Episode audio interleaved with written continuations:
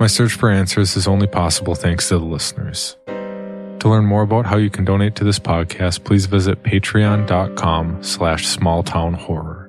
That's P-A-T-R-E-O-N dot com slash S-M-A-L-L-T-O-W-N-H-O-R-R-O-R. Every town has its stories, its secrets. What possible harm could come from sharing them? Hmm? This is small town horror. My name is Ryan Jennings.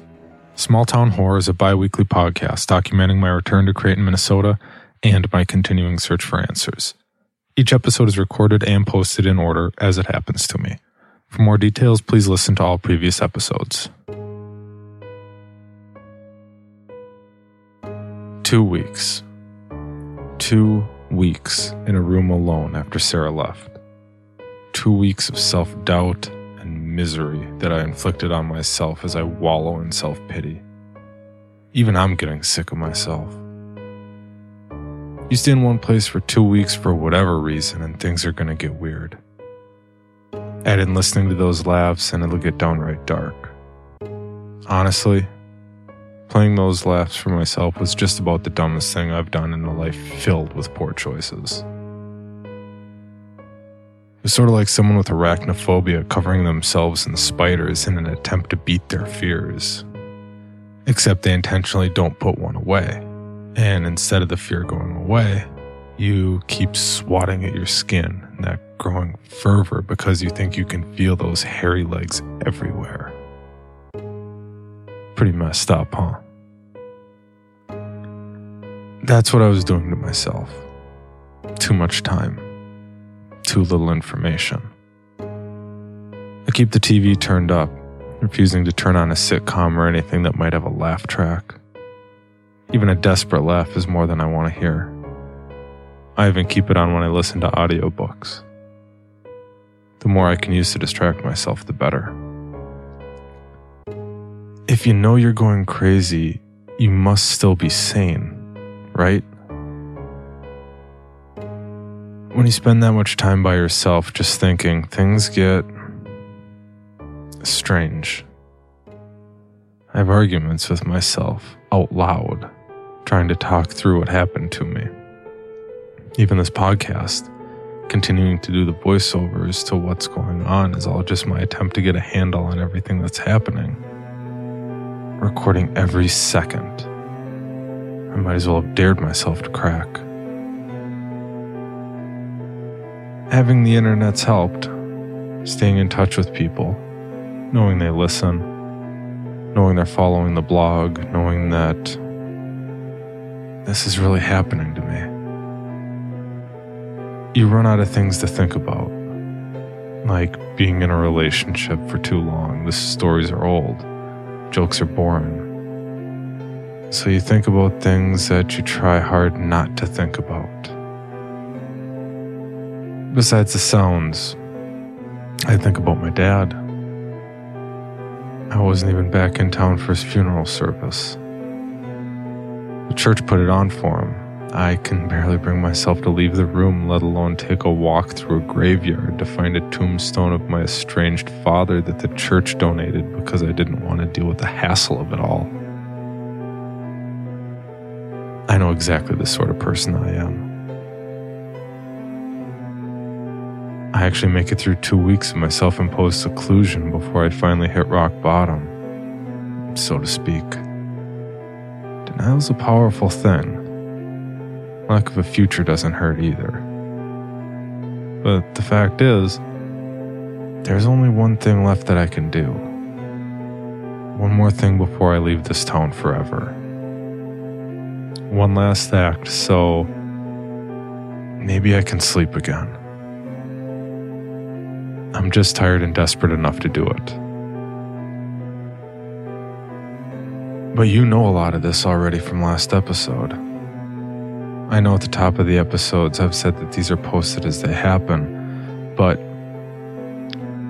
well, after posting my little breakdown last episode, events started to unfold. It'll make more sense eventually, but only if you hear the whole story, and that's going to take time. More importantly, and more specifically, it's time I need to buy for myself. So, for my own sake, I need to keep this podcast bi weekly. I promise this will make sense. At least as much sense as it makes to me. And that brings us back to where we left off. The moment that I know what I have to do. Something that sanity never would have allowed just a couple of months ago. Almost on cue, there's a knock at my door. I peek through the shades of the window next to the door and see Roger standing there, staring straight ahead. He's wearing his fire department uniform and looking nervous, shifting his weight from foot to foot. I have to think about it for a moment considering my options before unlocking the deadbolt and letting the door crack open.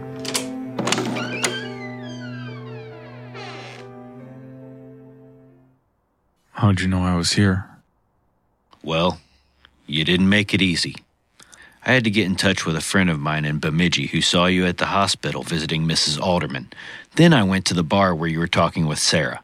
I got Sarah's number from a cop friend of mine before I was finally able to get her to tell me that you were here. You did all that just to find me?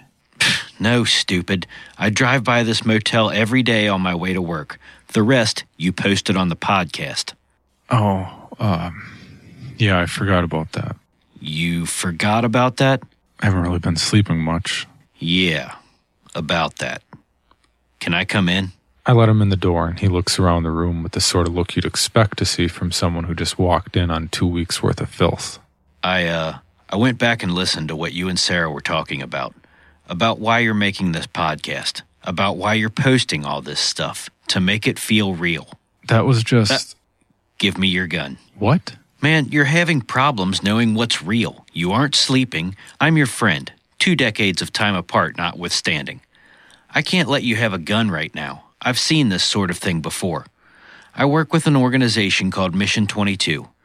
Every day, 22 veterans take their lives because of post traumatic stress.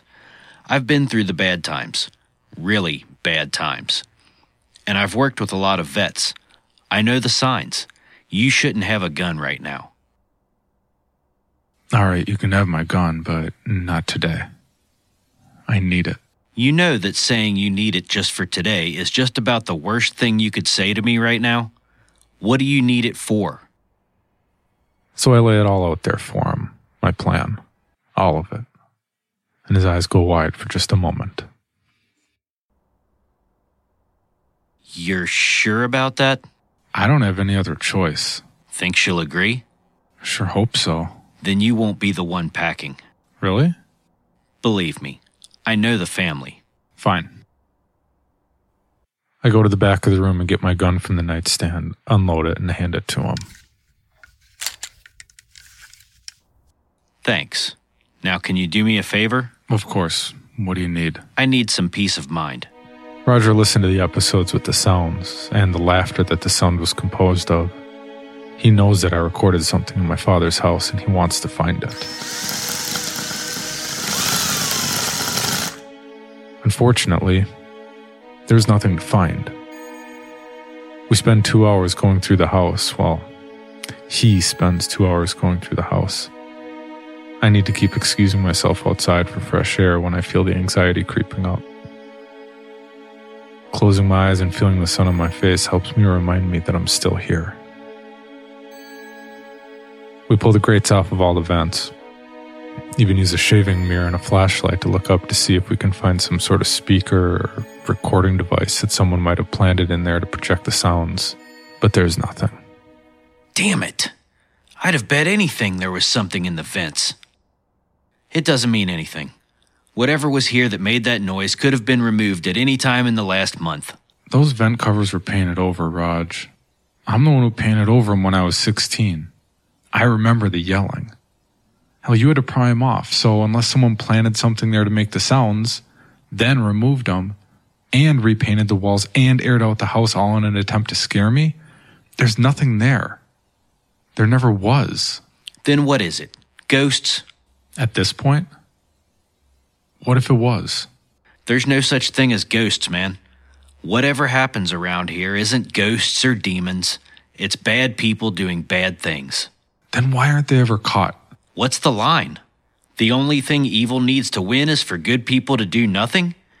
This is a good town, Ryan, with good people in it. But they get scared. It's easy to play armchair quarterback when you see bad shit on the news. It's a different monster altogether when you actually have to react to it in front of you. Maybe you are crazy. Maybe whatever happened to you back then messed up your head and all of this is part of some weird game. But it didn't happen to me, so I can't tell you that I'd have done anything different. You were just a kid. When you're 18, 19 years old and you have to go through this stuff that no one ever should, it changes things. Again, I wonder if Roger's talking about me or something else entirely. But his eyes sort of glaze over and he looks far off towards the other houses on the row before packing up his drill and tools, offering me a ride back to the motel. No, thanks, man. I could use the walk. I haven't gotten out much lately. Yeah, I could smell that when you opened the door. Just take care of yourself. No more waiting for me to come to you. And no more hiding in that motel room. Call me if you need anything. But honestly, either you need to find what you're looking for, or I think you are better off going back to Atlanta. He hands me a card with his address and phone numbers on it before driving off.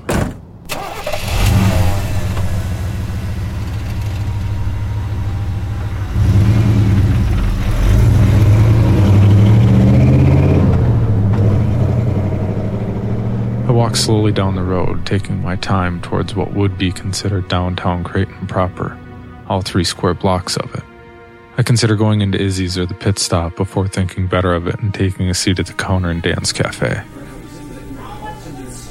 Even at 2 p.m. on a Saturday, the small diner is packed. More than a few people stare at me as I walk in and sit down.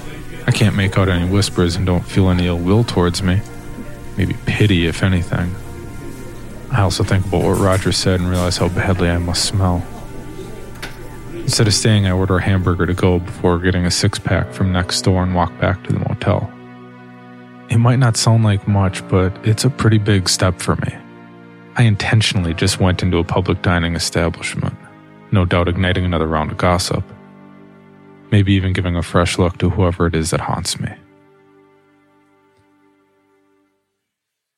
As I near the motel again, I see Sarah's car parked in front of my room. She's just about to open the car door and get in when she sees me and stops. Hey, Oh, hey. you okay? Not not really. You want to come in? Not really. We sit on the small cement divider that separates the walkway in front of the rooms from the gravel that serves as a parking lot. She takes a beer from the six pack without asking. Bad day. Yeah, it was pretty bad. A patient died today. And Mrs. Alderman's condition is deteriorating. It started getting worse after I saw her, didn't it? Brian, you didn't have anything to do with this. I know it sounds bad. She's been circling the drain for a long time. I mean, even before the fire, she'd already lost her husband and son. Honestly, sometimes I wonder why people hold on as long as they do. I'm sharing a beer with Nurse Ratched. It makes jokes. Who knew? Yeah, well, some days I'm more cynical than others. I uh, I just came by to let you know about Mrs. Alderman. Better for me, so you could get some context on the inevitable. Thanks. I, um, I've been meaning to call you. You have? Yeah, I was, uh, I was actually going to call you in a little bit. I, I wanted to ask you something. I'm here now. What is it? It's going to sound crazy. You're in the right place for that. I'd wait until you hear what I want you to do. The gist of it is simple. I'm doing the sinner's game again. I'm going to walk into the woods at midnight alone and retrace my steps. No matter what happens, I'll get answers. Either I can leave and forget all this, or I can be validated. To make sure I get answers, Sarah does her part and shares some rumors about my doing the game again. People around town think I'm crazy enough. They all probably assume I'm still armed, too. No one's gonna wander into the woods after me as a joke. If anyone shows up out there, it's with good reason.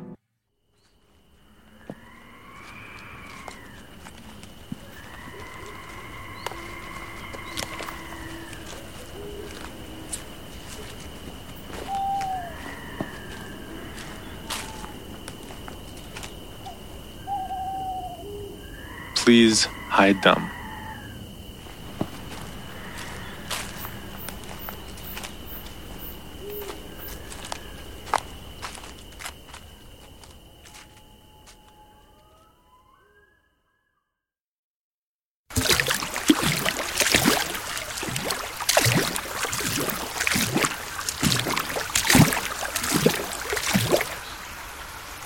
Please stop flowing.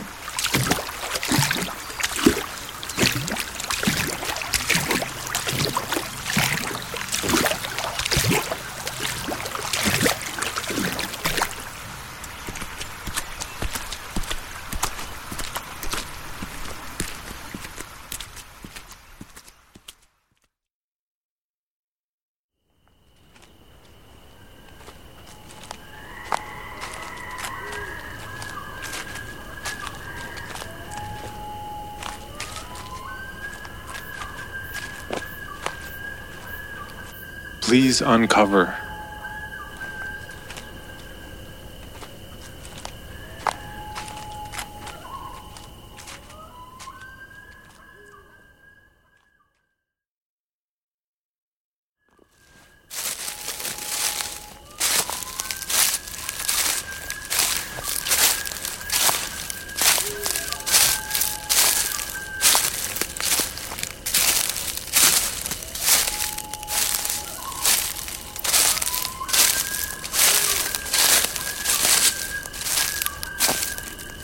Please forgive me.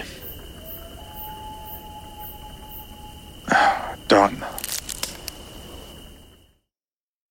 I spin at the sound of a branch snapping and jump back, almost tripping over the remaining stones of the church wall. Before me stands a huge man, maybe six and a half feet tall, almost 300 pounds. In the glow from my lighter, I can see the shine of tears falling from his eyes. Who the f are you? You shouldn't be here. No, you shouldn't be here. Roger was right about Sarah's family and their support for the Second Amendment. It might be the smartest thing I've ever done to ask her to watch my back. The man raises his hands, but I can just make out the look of anger on Sarah's face being replaced by confusion. Alex? What are you doing here? I could have killed you. I needed to talk to him. I needed to tell him to stop all this. It's gone too far. What are you talking about? Stop looking for answers.